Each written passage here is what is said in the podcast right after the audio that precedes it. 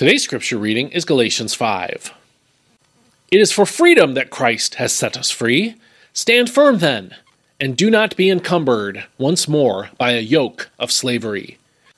Take notice, I, Paul, tell you that if you let yourselves be circumcised, Christ will be of no value to you at all. Again, I testify to every man who gets himself circumcised that he is obligated to obey the whole law. You who are trying to be justified by the law have been severed from Christ. You have fallen away from grace. But by faith we eagerly await, through the Spirit, the hope of righteousness. For in Christ Jesus, neither circumcision nor uncircumcision has any value. All that matters is faith expressed through love. You are running so well. Who has obstructed you from obeying the truth? Such persuasion does not come from one who calls you. A little leaven works through the whole batch of dough. I am confident in the Lord that you will take no other view. The one who is troubling you will bear the judgment, whoever he may be. Now, brothers, if I am still preaching circumcision, why am I still being persecuted? In that case, the offense of the cross has been abolished. As for those who are agitating you, I wish they would proceed to emasculate themselves. For you, brothers, were called to freedom. But do not use your freedom as an opportunity for the flesh. Rather, serve one another in love. The entire law is fulfilled in a single decree love your neighbor as yourself. But if you keep on biting and devouring one another, watch out, or you will be consumed by one another. So I say, walk by the Spirit, and you will not gratify the desires of the flesh. For the flesh craves what is contrary to the Spirit, and the Spirit what is contrary to the flesh. They are opposed to each other, so that you do not do what you want. But if you are led by the Spirit, you are not under the law. The acts of the flesh are obvious sexual immorality, impurity, and debauchery, idolatry and sorcery, hatred, discord, jealousy, and rage, rivalries, divisions, factions, and envy, drunkenness, orgies, and the like. I warn you, as I did before, that those who practice such things will not inherit the kingdom of God. But the fruit of the Spirit is love, joy, peace, patience kindness, goodness, faithfulness, gentleness, and self control. Against such things there is no law.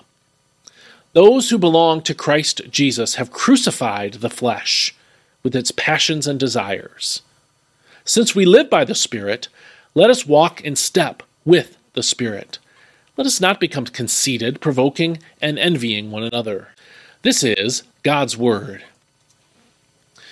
Paul continued passionately here in Galatians 5 to argue that the Galatians must not try to mix faith in Christ with obedience to the law of Moses. We saw that in verses 3 and 4. Verses 7 through 10 are a slight parenthesis in Paul's argument. Paul stopped teaching about our freedom in Christ. We saw that in verse 1 and then verse 13. And instead, in this little parenthesis, he began to wonder in print about who was responsible for the false teaching that had invaded the Galatian church. We see that in verse 7. In verse 9, he wrote, A little yeast works through the whole batch of dough. In other words, if the church tolerates just a little false doctrine, false doctrine will eventually pervade the entire church. Like cancer cells, false doctrine consumes the body of Christ slowly but steadily. Also, like cancer, False doctrine is often unseen and undetected for a long time, sometimes until it is too late. Paul wrote this letter like a spiritual surgeon seeking to cut out the spreading cells of false doctrine before it metastasized and killed the whole body. False doctrine has existed in every age of humanity, and in this digital world of ours, we have access to more of it than ever. Have you been sampling false teaching through TV broadcasts, books, podcasts, or online videos? Remember that it only takes a little yeast, according to verse 9, to leaven the entire loaf. We must be on guard then. We must test everything against the teaching of Scripture and reject everything that conflicts with God's Word. And so I hope you'll keep that in mind. watching or listening to or reading these devotionals is going to help you in your walk with God because it's injecting truth into your life. But it's very easy to get into false doctrine, either to slip into it or to slide into it slowly.